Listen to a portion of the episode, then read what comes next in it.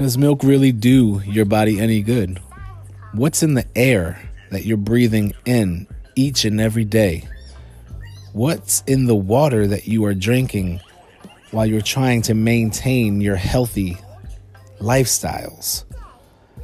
How much working out do you have to do to even maintain a physically fit lifestyle? This, along with many other topics that maybe people would consider taboo because people get too political, I'm going to take it there, and I'm going to have guests on the podcast that we can dialect over and go over some of these things a little deeper.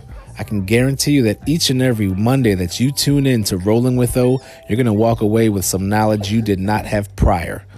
All right? So please, when you tune in to Rolling With O, you can roll away with some new info.